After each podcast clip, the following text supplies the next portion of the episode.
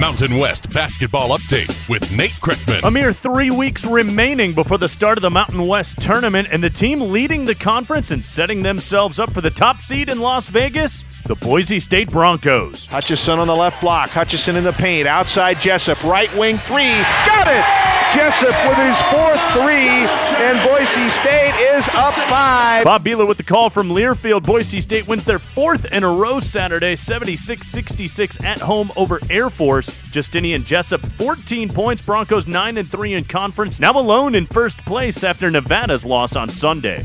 Speaking of red hot teams in the Mountain West, San Jose State does it again Saturday at UNLV. Terrell Brown driving, accelerates down the right side, rises up, got it to go off the window. Terrell Brown with the speed and the finish. 11 seconds to shoot for UNLV. They go up top, waiting to make a move to the left side. Back over to Mooring now. Five seconds to shoot. Mooring backs away. Four seconds to shoot. Drives to the right side of Mitchell. Rises up for the teardrop. It's no good. And the Spartans have won on the road in Las Vegas. Justin Allegri from Learfield Brown, 12 points in the game winner. The freshman walk-on has scored in double figures in five straight games. San Jose State now six and six in conference, tied for fifth in the Mountain West. Other Saturday final: CSU downs Fresno State 78-62. Rams have won six of seven, and Utah State over Wyoming 81-71. Sunday, Trey Kell and San Diego State with a dominant win over Nevada at Viejas Arena. Kell turnaround 12 foot jumper up, got it, and fouled. Kell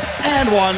Going to the line, fouled by DJ Fenner. What a performance by the San Diego State Aztecs. Ted Leitner from Learfield 70 56, the final there. Women's Hoops Saturday, Colorado State wins at Fresno State 66 64 in overtime. With your Mountain West basketball update, I'm Nate Kreckman.